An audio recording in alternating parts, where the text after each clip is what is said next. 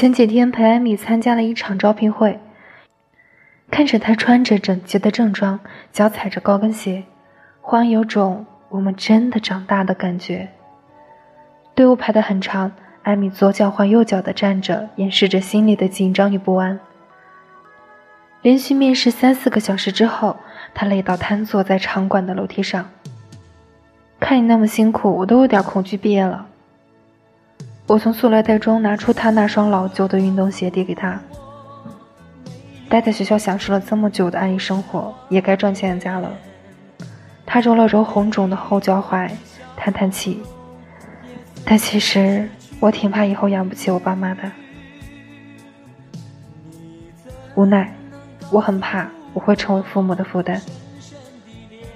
不知道从什么时候开始，伸手向父母要钱。忽然变成了一件难以启齿却又无可奈何的事。我们都开始变得很怕成为父母的负担，但又不得不承认，我们大部分的学费和每月的生活费都来自父母。学费一年少则五六千，多的高达两三万，加上每月以千为单位的生活费，偶尔出去聚个餐、旅个游，还得伸手向父母要补贴。前两天约了登登吃饭，随手问双十一斩获了什么战果。我没买东西啊，总觉得我不该再这样肆无忌惮挥霍爸妈的钱了。看着我惊讶的表情，他继续解释：上周末回了一趟家，临走的时候，我妈又塞给我钱了。她总担心我在学校吃不好穿不暖，叮嘱我没钱要说。但那晚睡觉前，我分明听见她和爸爸说。家里原本想买辆车，算下来跟我大学四年的学费差不多，不如省下来供我读书。上班的时候挤挤地铁就好了。可是我爸身体挺差的。原来父母都在默默放弃他们想要的东西来满足我们的需求，宁愿自己省一些，也不愿让自己的孩子受半点苦。但他们有了钱，首先想到的是，我的孩子在学校会不会缺什么？今天吃的饱不饱？钱够花吗？那天的最后，等等和我说，很多时候我都很迷茫。六级考了又考，眼看着大三了，证书还没考几个，我很怕，怕毕业之后不知道能够做些什么，更怕成为父母的负担。想独自拼一把，却还是躲在父母的背后。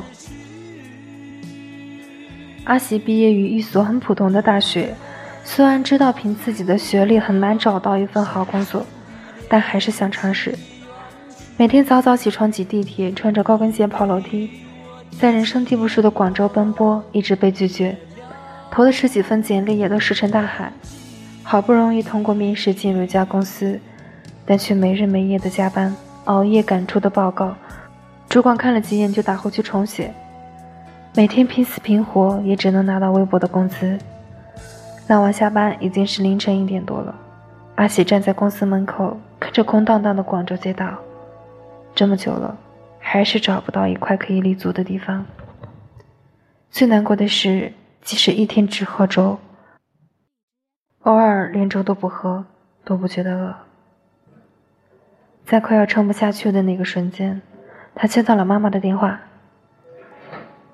告诉你个好消息，妈在这边给你找了份好工作，这样你就不用在广州打拼了。你回家好不好？妈想你了。阿喜沉默了好久，拼命忍住快要溢出的泪水，半晌才说了一句：“好。”即使他很抗拒父母的帮助，不想连踏出社会的第一步都要父母来教，最后还是被生活的艰难打倒，只想躲回家里。比起不甘，更多的是内疚。我们总认为只要有爸妈在，我们就永远有一条退路可走。爸妈最舍不得自己的孩子辛苦和难过，所以他们常常走在前面，为我们铺好每一条路。可离开了爸妈的我们，就好像什么都做不了了。眼看着父母变老，就什么都给不了。之前放假在家，吃完饭总会跟我爸一起去楼下散步。因为工作长期久坐，我爸的腰间盘突出，散起步时行动迟缓了很多。只能扶着腰一步一步慢慢走。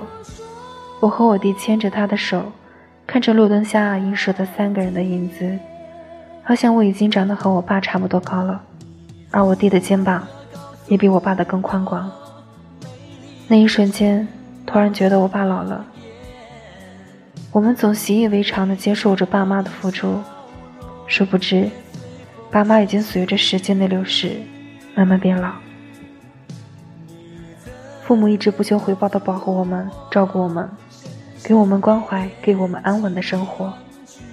在发现他们变老的那一刻，我们好像忽然懂得了心疼父母，但也害怕未来的自己给不了他们更好的生活。